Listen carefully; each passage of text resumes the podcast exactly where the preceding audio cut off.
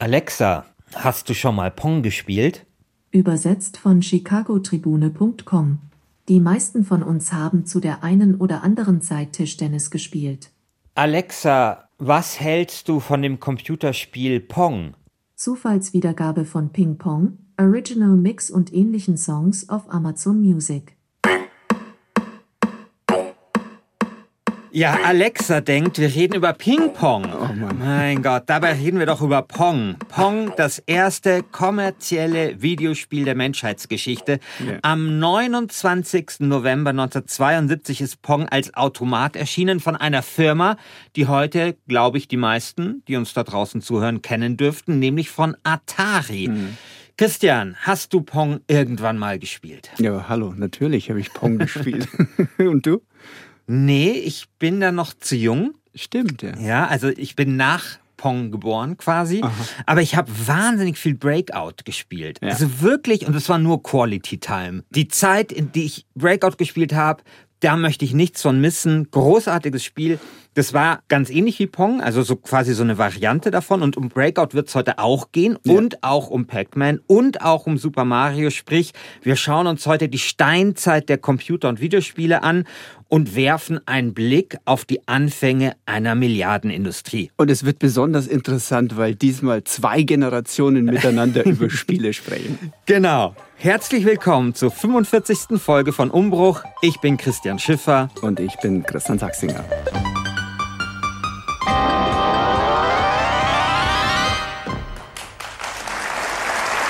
Guten Abend. Guten Abend und herzlich willkommen bei unseren Telespielen. Dankeschön.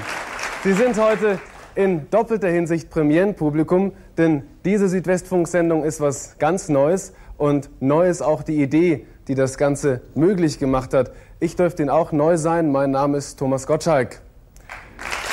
Danke. Dafür kann ich mir wirklich nichts.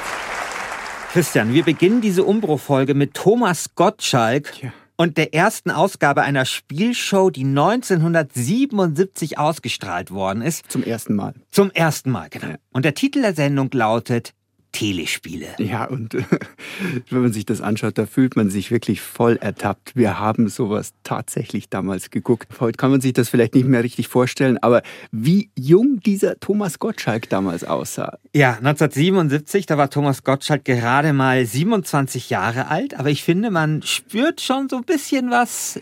Im Ist- Ansatz ist die Schlagfertigkeit schon erkennbar, aber Genau. wirklich nur im Ansatz. Genau. Also diese Szene ist super interessant, finde ich, weil neben Thomas Gottschalk steht so ein kleiner Farbfernseher. Also so ein richtiger Röhrenmonitor. und da flimmert so ein kleiner Balken links und ein kleiner Balken rechts. Und dazwischen ist ein kleines Rechteck und oben ist eine Punkteanzeige. Und dann prallt dieses kleine Rechteck von dem Balken rechts ab und geht dann auf den anderen Balken, also fliegt dann so rüber und dann prallt er von dem anderen Balken links ab. Pong, Pong, Pong. Also quasi kann man sich das vorstellen wie Tennis, nur digital und natürlich sehr viel minimalistischer.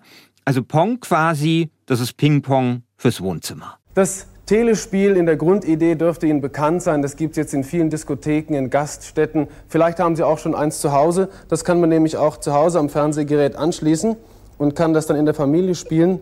Ja, und heute kommt uns das alles total rudimentär und einfach vor, aber ich glaube, das, was man damals zu sehen bekam, das war schon was ganz Besonderes, weil man konnte quasi das Fernsehbild direkt beeinflussen. Und das hat etwas mit diesem kleinen Kasten zu tun, der eben auf diesem Röhrenfernseher steht und aus dem so zwei kleine Steuerknüppel herausragen. Und das Ganze ist eine Spielekonsole. Und auf der spielt Thomas Gottschalk nun gegen sich selbst. Ich versuche das jetzt mal alleine. Ist aber gar nicht so einfach. So nach dem Motto, besiege dich selbst. Ich kann dann hier feststellen, welche Hälfte von mir die bessere ist. So. Das, was der junge Thomas Gottschalk hier 1977 vorführt, ist Pong. Und Pong ist da schon fünf Jahre alt. 1972 erscheint Pong als Spielautomat von der frisch gegründeten Firma Atari. Aber Pong sorgt nicht nur als Automatenspiel in verrauchten Kneipen und Diskos für Aufsehen, sondern auch in den Wohnzimmern. Und zwar nur um einen kleinen Ball hin und her fliegen zu lassen und nicht durchrutschen zu mhm. lassen mhm. nach hinten. Ich weiß gar nicht mehr, zehnmal, glaube ich, wenn man ihn durchgelassen hat, dann hat man verloren. Ähm, aber es war trotzdem, es war, es war eigentlich nichts, aber es war extrem unterhaltsam damals, ähm, Ende der 70er Jahre.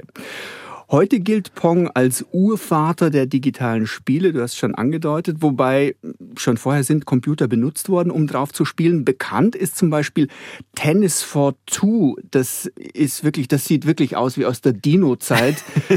das wird auf einem Oszilloskop gespielt und als ein Vorgänger von Pong angesehen. Da gab es auch schon eine Art Joystick mit einem Knopf und einem Steuerknüppel. Das war so ein silberner mhm. Würfel, den man da in der Hand mhm. hielt ich kann das jetzt auch nur erzählen, weil ich es mir auf YouTube angeschaut habe. Das war nämlich Ende der 50er Jahre, Anfang der 60er Jahre so ein bisschen, aber das war auf alle Fälle auch noch vor meiner Zeit, Christian. Genau, also Computer wurden schon sehr früh eingesetzt, um darauf zu spielen, aber eben nicht kommerziell, sondern es waren halt dann Studenten oder sowas, die gesagt haben, hey, ja. wir probieren da jetzt einfach mal was, was drauf und machen da ein Spiel. Und Deswegen ist Pong auch etwas ganz Besonderes, sagt Stefan Schwingeler. Und Stefan Schwingeler ist Professor für Medienwissenschaft in Hildesheim. An Pong knüpft sich die Etablierung äh, einer Computerspielindustrie. Das war also das erste Computerspiel, das man wirklich kaufen konnte im Geschäft. Das äh, ging vorher nicht. Also es gab vorher schon Computerspiele, die aber zum Beispiel im Kontext von Universitäten äh, nur zugänglich waren, weil da die Computer waren. Aber mit Pong konnte man auf einmal, oh Wunder, ein Computerspiel an seinen heimischen Fernseher zum Beispiel anschließen, was äh, die Rezipientinnen dieser Zeit zum ersten Mal in die Lage versetzte, wirklich ein elektronisches Bild mit ihren Händen zu manipulieren. Ja, Pong steht also, wenn man so will, für den Beginn einer neuen Kulturtechnik, weil mit Pong interagieren das erste Mal Kinder, Jugendliche, Mama, Papa, der junge Christian Sachsinger, vermutlich das allererste Mal mit einem Computer. Ja, das, das war wirklich so. Ähm, wir haben zu Hause mit meinem Vater so eine Kiste angeschafft und wir waren alle fasziniert. Gottschalks Team hat sich für die Telespielsendungen übrigens damals auch schon etwas einfallen lassen, was äh, so ein bisschen über das hinausging, was man so kannte. Ähm, diese Striche, die wurden nämlich nicht mit dem Joystick nach oben und nach unten gefahren, sondern die Zuschauer konnten mit der Stimme steuern. Und das war natürlich witzig, wenn man da mit der Stimme kreischen musste oder lauter oder leiser Töne von sich geben musste, um die Schläger dann zu bewegen. Also da muss ich übrigens sagen, was für eine großartige Idee, ja, oder? Ja. Also nicht nur irgendwie innovativ, dass man Computerspiel das erste Mal ins Abendprogramm quasi reinbringt, und sondern in, dann in ein piefiges Abendprogramm, genau. in dem dann die Leute kreischen mussten, genau. damit sie die Bälle genau. erreichen. Genau, genau. Also es ist ja noch mal eins mehr in ja. Innovation. Also was für eine, also wirklich was für eine großartige Idee. Man muss diesen Menschen vom Südwestrundfunk, also wirklich äh, 30 Jahre später, Respekt. muss ich denen wirklich großen Respekt zollen. Aber um zurückzukommen, also zu Pong, dem Spiel, das quasi die Computerspielindustrie begründet hat, können wir uns ja mal anschauen, was die Computerspielindustrie heute so umsetzt. Und das waren 2021 in Deutschland fast 10 Milliarden Euro. Weltweit sind es rund 180 Milliarden Euro. Da muss man jetzt immer ein bisschen gucken. Sind da nur die Spiele mit eingerechnet, die verkauft werden? Sind auch die Spielekonsolen mit eingerechnet? Aber wir sehen auf jeden Fall, es ist eine gigantische Industrie. Und diese Geschichte dieser Industrie, die beginnt eben mit diesem total unscheinbaren Spiel Pong. Damit meine ich, dass hier Computerspiele zum ersten Mal zu einem Produkt werden, in dem hier also auch ein Geschäftsmodell entsteht, das sich um dieses, um dieses neue Medium herum entwickelt. Also hier entdeckt man äh, an diesem, an dieser Urform äh, dass äh, das Spaß macht, dass die RezipientInnen da den Eindruck haben, dass sie handeln können am Bildschirm und mit äh, bewegten Bildern handeln können. Und das ist sozusagen der Kern dieser Faszination. Und daraus entwickelt sich eine Professionalisierung dieses Themas. Also es gibt dann auf einmal Game DesignerInnen, ja, in der Folge. Es gibt Menschen, die damit ihr Geld verdienen, Computerspiele zu entwickeln und Computerspiele zu verkaufen.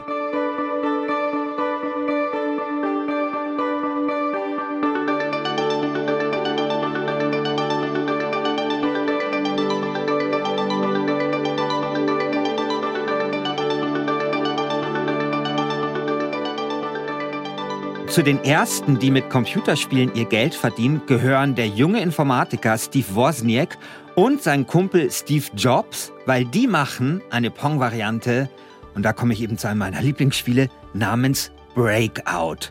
Und Breakout kann man auch alleine spielen. Ich hatte das Spiel ja eingangs erwähnt.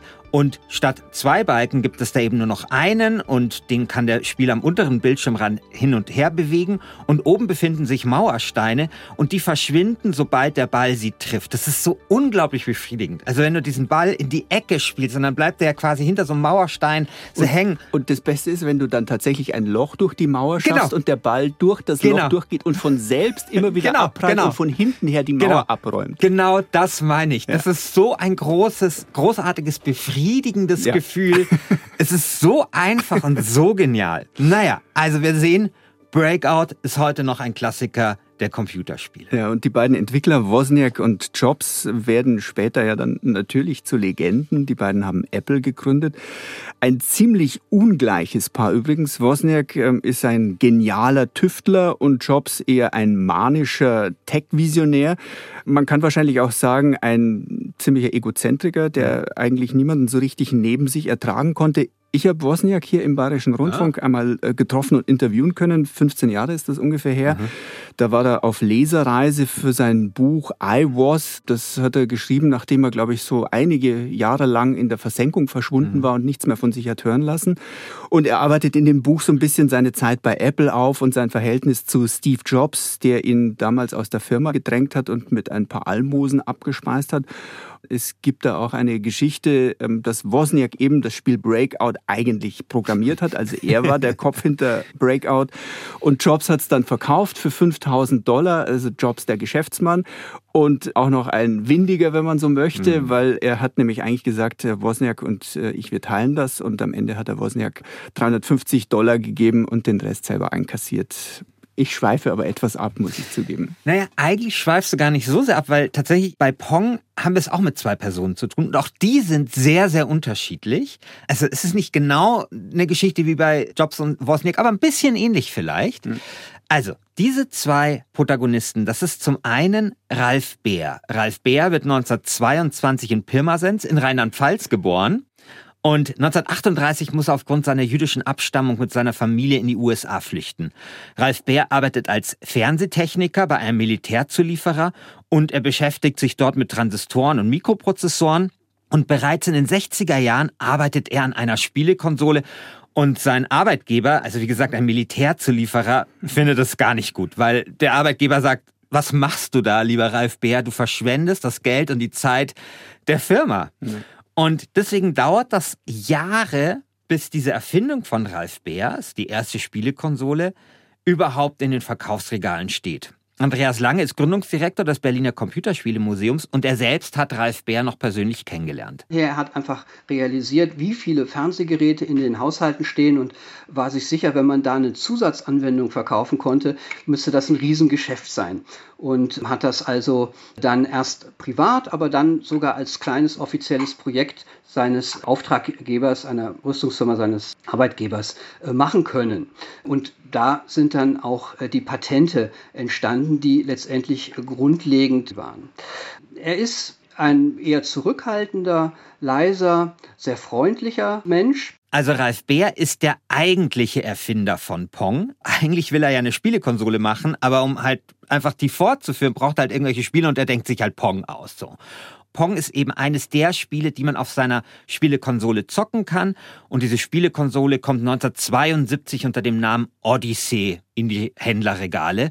Wahrscheinlich sagt dir das jetzt nichts. Also Odyssey, die Konsole.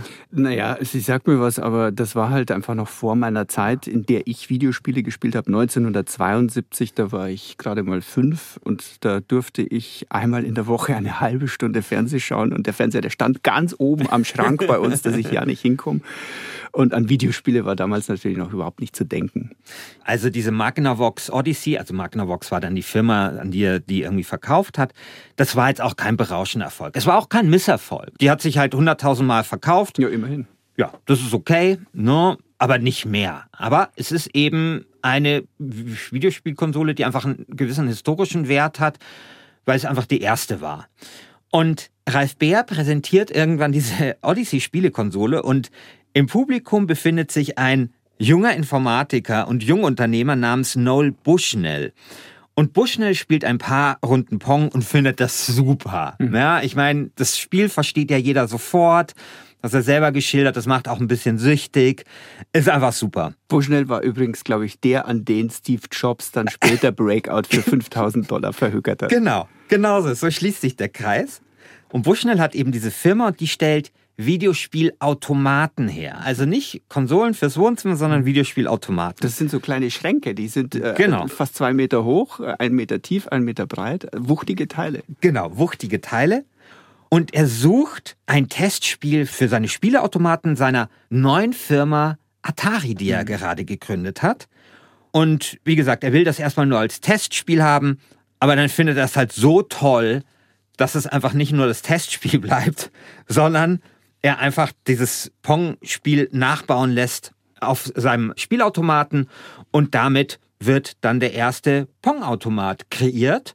Und man hört vielleicht schon an dieser Geschichte so heraus, naja, der geht dahin zu dieser Präsentation, sieht das Spiel, klaut das eigentlich einfach für seine Firma, dass vielleicht dieser Noel Bushnell ein ganz anderer Typ ist als Ralf Bär. Und Nolan Bushnell ist tatsächlich allein schon von den Körpermaßen her ganz anders. Er ist sehr groß, er ist äh, wesentlich jünger, wesentlich lauter und auch wesentlich mehr, sagen wir mal, auf Verkauf bedacht. Sprich, er hat seine Leistung auch immer sehr in den Vordergrund gestellt, vor allen Dingen auch Atari natürlich, die Firma, die er gegründet hat, die erste Videospielefirma, die es überhaupt gab.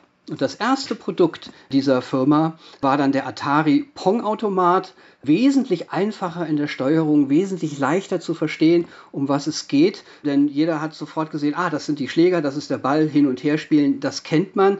Es war nur ein Knopf notwendig zum Steuern, der Drehknopf und äh, nur noch eine Spielanleitung, Avoid Missing Ball for High Score. Und das war letztendlich das Erfolgsrezept des Pong-Automaten. Und dann gibt es diese schöne Legende, bei der ich jetzt nicht weiß, ob sie wirklich stimmt, aber Noel Bushnell erzählt das halt so. Vielleicht ist da auch durchaus was dran. Auf jeden Fall geht die Legende so, dass der erste Pong-Automat in einer Kneipe in Sunnyvale in Kalifornien aufgestellt worden ist. Und zwei Tage später ruft dann der Kneipenbesitzer bei Atari an und beschwert sich, dass das Gerät kaputt sei. Und dann fährt da jemand hin von Atari und fördert den Grund zutage, nämlich es wurden so viele Münzen in diesen Pong-Automaten eingeworfen, dass es zu einem Kurzschluss gekommen ist. Ja. Und daran sieht man halt, ich kann mir das, also heute, es wirkt halt so banal, dieses Pong, aber wenn ich mir vorstelle. Das hat eingeschlagen. Ja, ich meine, du hast halt eine Situation in so einer Kneipe, du hast halt Dart, Flipper und Billardtisch und man mhm. kennt alles schon und plötzlich steht da was mit so einem Bildschirm und du kannst das quasi das Bild selber kontrollieren. Ich verstehe schon irgendwie, dass die Leute da ganz heiß darauf waren. Nee. Pong wird auf jeden Fall ein richtig großer Erfolg und Noel Bushnell wird als Atari-Gründer zur absoluten Legende. Und das hängt jetzt nicht nur am Pong-Automaten zusammen, sondern die Geschichte von Atari geht ja noch weiter. Also das ist ja kommen wirklich, wir nochmal drauf. Kommen wir nochmal drauf. Ja, also der wird schon aus guten Gründen und völlig zu Recht zur Legende, will ich mhm. damit sagen. Mhm. Aber der eigentliche Pong-Erfinder, nämlich Ralf Beer, der gerät so ein bisschen in Vergessenheit oder eigentlich vollkommen in Vergessenheit, kann man sagen. Also, wie gesagt, diese Konsole von ihm, die verkauft sich okay, ist jetzt aber auch kein Riesenerfolg. Und es dauert wirklich Jahrzehnte, bis man so darauf kommt, naja, wer war denn eigentlich Ralf Beer und was hat er eigentlich für Verdienste? Und 2006 dann gibt es eine späte Genugtuung, weil George Bush, der damalige US-Präsident, verleiht ihm den Orden National Medal of Technology. Das ist die höchste US-Auszeichnung im Bereich Wissenschaft und Technik. Und 2014 stirbt dann der Videospielpionier im Alter von 92 Jahren. Aber immerhin eine späte Anerkennung. Ja, eine späte Anerkennung für Ralf Beer. Atari wiederum, also diese Firma, die äh, quasi sein Spiel geklaut hat, kann man so sagen, die, die genommen. Genommen, genau. Also die verdienen auf jeden Fall sehr, sehr gut an Pong. Allerdings muss Atari dann irgendwann doch auch 700.000 äh, Dollar für die Nutzung des Pong-Patents dann abdrücken an die Firma wiederum, für die Ralf Beer dann diese Konsole und damit das Spiel gemacht hat und so weiter. Also bis 1983 werden 8000 Pong-Münzautomaten verkauft. Doch irgendwann da verfliegt die Pong-Begeisterung, erzählt Andreas Lange. Der Pong-Automat war ein großer Erfolg, allerdings nicht von allzu langer Dauer. Denn das Pong-Spielprinzip ist natürlich limitiert. Man will dann mehr, man will dann komplexere Aufgabenstellungen haben und äh, insofern gab es dann sogar so eine kleine Pong-Krise im Automatengeschäft, auch hier in Europa dann angekommen, nachdem eben auch viele Pong-Automaten nachgebaut worden sind war dann eigentlich eine Übersättigung eingetreten und gleichzeitig fehlten eigentlich die spielerischen Innovationen. Es gab dann Quadropong von Atari, da konnten dann vier Spieler spielen. Aber am Spielprinzip selber änderte sich eigentlich vergleichsweise wenig. Das war dann vor allen Dingen äh, Spielen wie Space Invaders äh, 1978 äh, rausgekommen, vorbehalten, die eben wirklich dann nicht nur neues Gameplay einführten, sondern eben auch eigentlich Story-Elemente weg von dieser Sportthematik hin zu Weltraumschlachten. Das war natürlich sehr faszinierend und ja, von da an entwickelte es sich eben auch nochmal ganz anders weiter, als das in der Pong-Frühzeit der Fall war. Ja, Space Invaders, mein lieber Christian, das erscheint 1978. Kennst du das? Was für eine Frage. eine kleine Geschichte für dich, Christian, aus meiner Jugendzeit. Wir waren Ende der 70er, Anfang der 80er Jahre jedes Jahr in Italien im Urlaub am, am Gardasee und Du kannst dir nicht vorstellen, was es da gab. Etwas, was ich von zu Hause aus überhaupt nicht kannte. Einen Spielsalon. Mhm.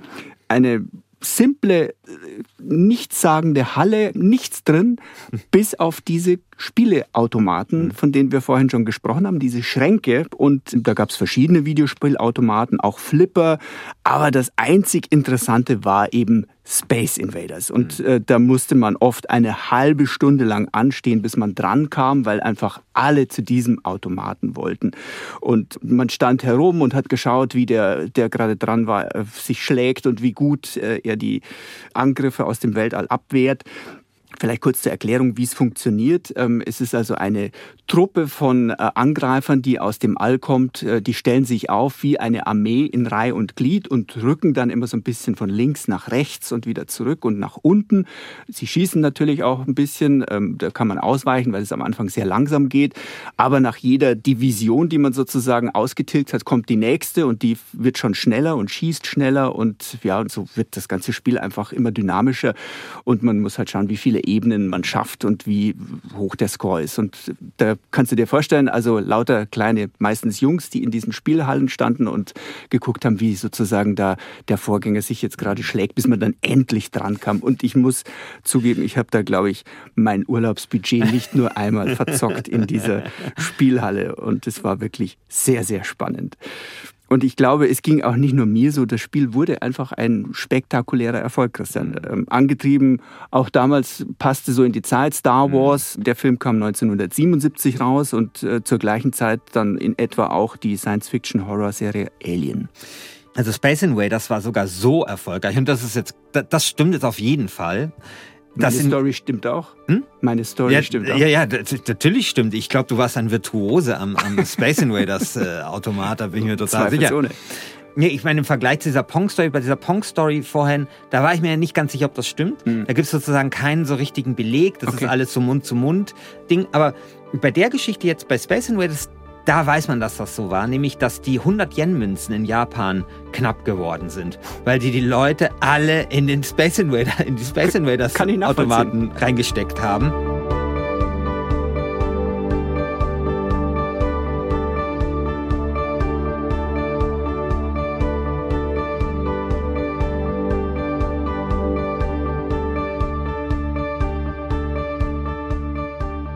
Ja, Space Invaders das muss man eben auch dazu sagen, ist eben eine japanische Entwicklung. Mhm. Ja? Übrigens auch kein Zufall, dass die Gegner Außerirdische sind, weil damals war ja kalter Krieg und die Japaner haben ja ein Trauma, also ein Kriegstrauma, ein starkes. Und deswegen war es bei japanischen Spielen immer so, dass es eben nicht gegen die Russen oder irgendwie sowas äh, ging, sondern man wollte nur nicht provozieren. Genau, also man wollte neutral sein und der Feind waren immer Außerirdische. Okay. So, ja? Daher kommt das so ein bisschen. Ja, und dieses Space Invaders, das begründet dann auch den Aufstieg Japans zur absoluten Videospiel-Supermacht, die es ja heute immer noch ist. Und wie gesagt, Space Invaders kam 1978 und dann zwei Jahre später kam ein anderes Spiel aus Japan, das heute jeder kennt, nämlich Pac-Man. Ja, Pac-Man steht für eine weitere Entwicklung in der Computerspielgeschichte, denn äh, Pac-Man führt nochmal was Neues ein im Vergleich zu Pong, nämlich eine Figur. Die haben wir nämlich bei Pong noch nicht. Da sehen wir nur die Balken, die sozusagen unpersönlich in diesem Bildschirmcontainer äh, zu schweben scheinen. Und Pac-Man ist zum ersten Mal so eine richtige Figur, die wir mit einer Persönlichkeit quasi versehen können.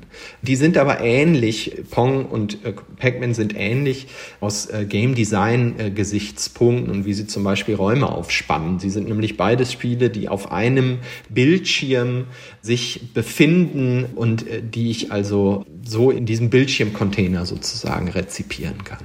Ja, und Pac-Man, Space Invaders, Asteroids kennst du wahrscheinlich auch. Also, Natürlich. Also, ja, diese ganzen frühen Spiele aus den Spielhallen, die finden dann früher oder später auch ihren Weg ins Wohnzimmer. Denn 1977 bringt Atari eine Spielekonsole raus und diese Spielekonsole, die wird Geschichte schreiben. Also es geht um das Atari Video Computer System VCS, später umbenannt in Atari 2600. Hatte ich übrigens auch, war meine erste Spielekonsole. Mhm. Christian Schiffer mhm. hat sich da im zarten Alter von neun Jahren eine Sehenscheidenentzündung zugezogen. ja. Auf jeden Fall, dieses Atari 2600 verkauft sich über alle Modelle hinweg etwa 30 Millionen Mal. Also ein absoluter Megaseller. Stand so ein Atari auch im Hause Sachsinger? Du hast ja vorher gesagt, ja. was stand bei euch? Wahrscheinlich war es ein Atari, oder? Ja, ja, es war ein Atari. Und äh, wie gesagt, mein Vater war da auch mit voll dabei. Das war so ein Familiending. Und das Coole war ja, dass du dann eben nicht nur ein Spiel spielen genau. konntest, sondern bei Atari gab es Kassetten, die konntest du kaufen, auf denen dann immer ein anderes Spiel lief. Module. Module. Ich glaube, mein, mein Favorite war wirklich Asteroids, wo du eben äh, Asteroiden, aus, die, die aus dem Weltall kommen, auseinanderschießen musst, damit sie dich nicht treffen. Und diese Kassetten waren aber auch verdammt teuer und ich kann mich erinnern, das gab es bei uns nur alle heiligen Zeiten, dass man sich die mal leisten konnte, äh, vielleicht auch manchmal zu Weihnachten oder so. Aber Christian, um deine Frage zu beantworten, bei uns zu Hause stand nicht nur so ein Ding rum, sondern es wurde extremst genutzt. Und mhm. ähm, ich möchte gar nicht wissen, wie viele Stunden ich in meinem Leben damit verbracht habe, auf dem Fernseher herannahende Asteroiden zu zerschießen. Ich mochte übrigens das Spiel nie. Nee? Nee, weil mich hat das immer so wahnsinnig gemacht. Das ist doch das mit dieser Trägheit, ne? Wenn du das Raumschiff so ein bisschen ja, anschiebst. Ja. Und das ist der größte Fehler, den man machen kann, weil dann kriegt man es nie wieder unter Kontrolle. Ja, ja. Dann schießt dieses Raumschiff irgendwann nur noch über den Bildschirm, ja, kommt unten trudelt. Hoch, ja. ja, ja, genau. Und das hat mich immer wahnsinnig gemacht. Dieser Kontrollverlust, den dir dieses Spiel quasi irgendwann aufdrängt. Dem, ich habe nur aus dem Stand geschossen. Ich habe mich nicht Ja, bewegt. aber was machst du, wenn ein Asteroid genau auf dich ja. zu, Ja klar, du, musst, kannst, du musst ein bisschen wegfahren und aber sofort 180 Grad umdrehen und wieder äh, Rückstoß machen. Okay, alles klar. Wir spielen das mal zusammen.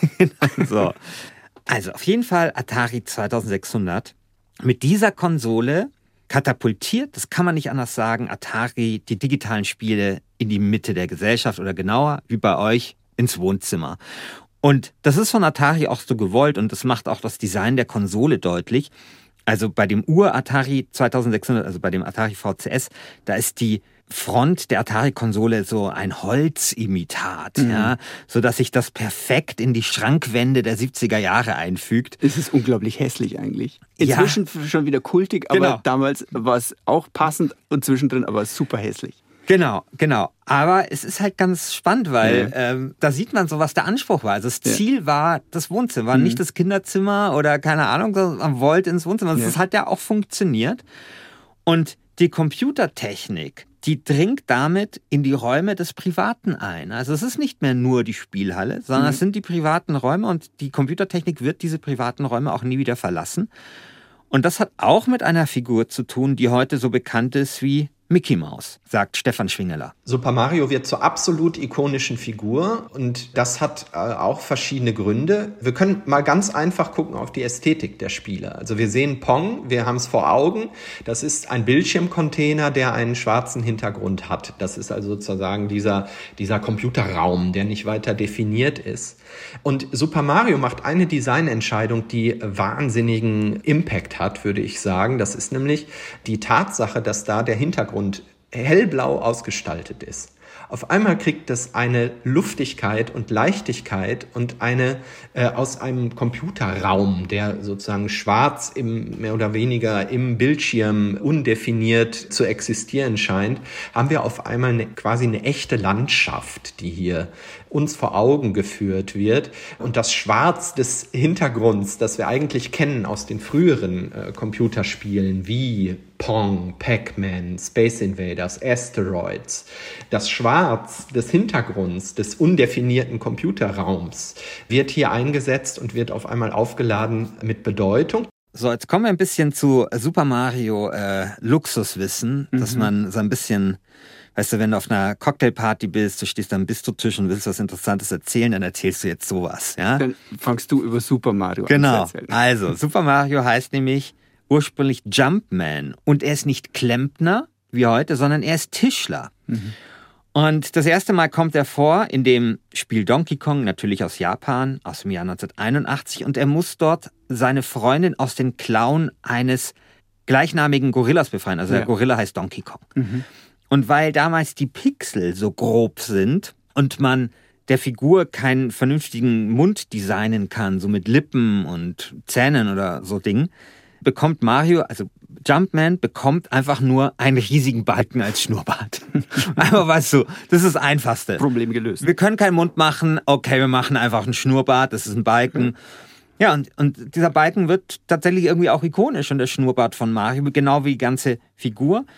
1985 erscheint dann Super Mario Bros. für das Nintendo Entertainment System und schreibt Videospielgeschichte. Denn wenn Mario vom Level 1.1, ja, der Oberwelt, der schöne blaue Welt, hinabsteigt durch die Röhre in den Untergrund, haben wir auf einmal wieder einen dunklen schwarzen Hintergrund und wir sehen, auf einmal ist Mario in ja, in, in die Erde gegangen, ja, in, in den Untergrund gegangen. Und das sind so vielleicht auf den ersten Blick Kleinigkeiten, aber diese Designentscheidungen, die schmücken Super Mario äh, Bros. Ich rede von Super Mario Bros. 1985, schmücken das Spiel wahnsinnig aus und machen aus diesem undefinierten Bildschirmcontainer auf einmal eine echte Welt mit echten Figuren, mit äh, Persönlichkeiten, die darin existieren und das bringt das Computerspiel von der sagen wir mal, schlichten Interaktivität oder dem Reiz dieser schlichten Interaktivität auf eine völlig neue Stufe. Denn hier befinden wir uns auf einmal in Welten, die wir entdecken können. Und hier ist ein neuer, neuer Punkt erreicht, auch der Immersion, des Hineinfühlens in diese Welten, die wir dann als Spielerinnen, Spieler bewusst durchqueren können. Also Super Mario war bei mir schon so ein bisschen die Zeit danach. Also da war ich nicht mehr wirklich dabei. Einfach eine andere Etappe, ein anderes Erlebnis auch. Das Durchqueren von Welten, das war in einer Spielhalle halt nur, wie ich sie erlebt habe, beschränkt möglich. Ähm, schließlich musste man ja da dauernd Geld nachwerfen und war ja. schon von daher limitiert. Und zu Hause hat man natürlich mehr Zeit. Ja, und das bringt dann natürlich auch andere Spiele hervor. Ja, in der Spielhalle geht es ja immer ums Nachwerfen, kurze Zeit, du hast ja auch geschildert, die Leute warten 30 Minuten, um überhaupt mal dran zu kommen.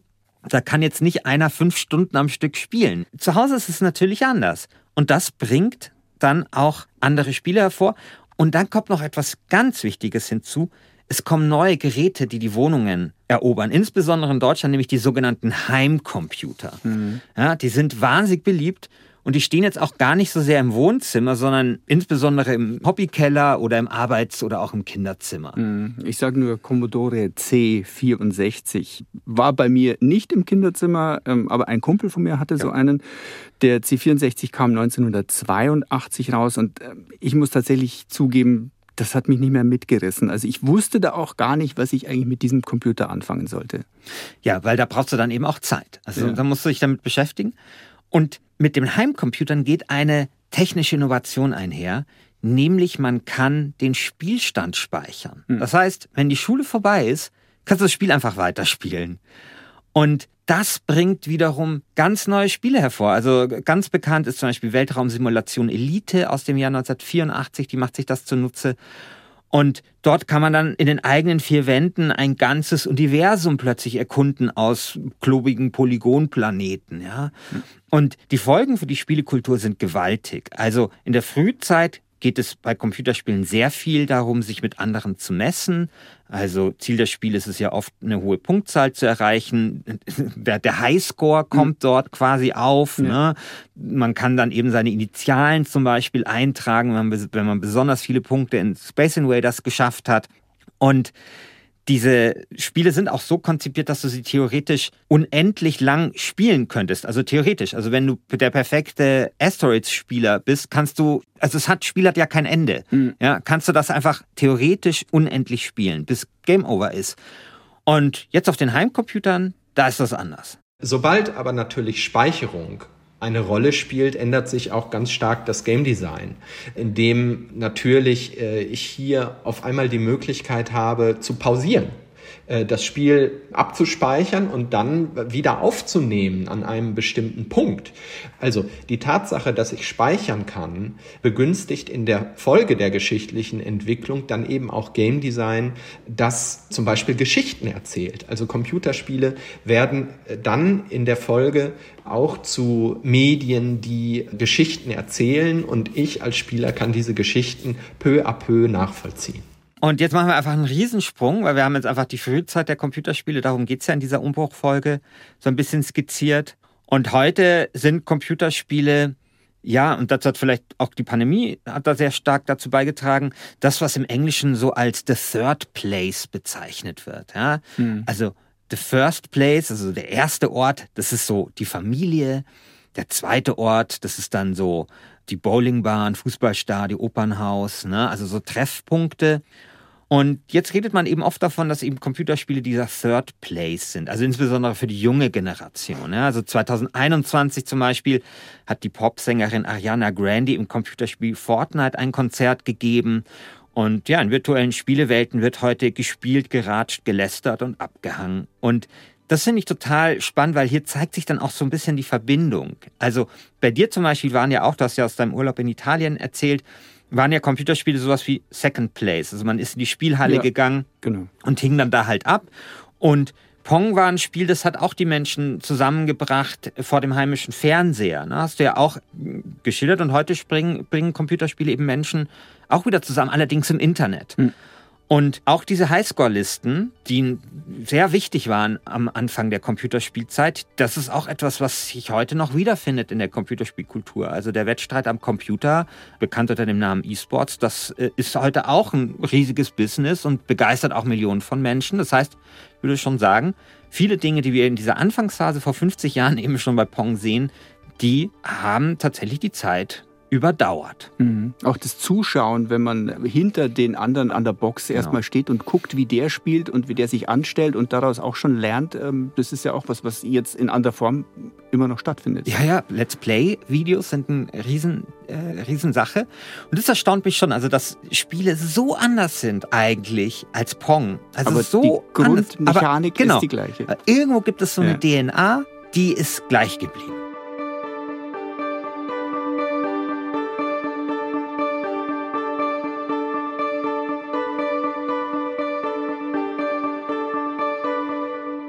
Pong hat also vor 50 Jahren wirklich etwas ausgelöst. Ohne Pong wäre meine Jugend zumindest vielleicht etwas anders verlaufen. Ich hätte äh, möglicherweise mehr Bücher gelesen und wäre dann viel schlauer geworden.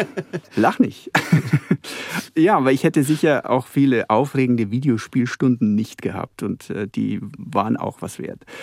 Pong ist auf alle Fälle etwas Besonderes, weil es den eigentlichen Beginn der kommerziellen Videospielgeschichte markiert. Ähm, es ist aber wegen seines Designs auch etwas Besonderes. Dieser Minimalismus mit den zwei Strichen, von dem du ja auch vorher schon gesprochen hast, und dieser kleinen Kugel, das hat sich ästhetisch bei uns, glaube ich, damals einfach in den Gehirnen eingebrannt. Ja, und die Sendung Telespiele, also die Sendung mit Thomas Gottschalk, die Videospiele in Deutschland erstmals einem großen Publikum zur besten Zeit präsentierte. Weißt du, wie lange es die gab? Vier Jahre bis 1981, nach 29 Folgen war Schluss. Und ähm, ja, aber auch die Sendung ist, glaube ich, Kult, kann man sagen, oder? Ja, also ich glaube, wenn mal das Wort Kult angebracht ist, dann tatsächlich für Pong und für Telespiele. Also und Umbruch. Und Umbruch, genau.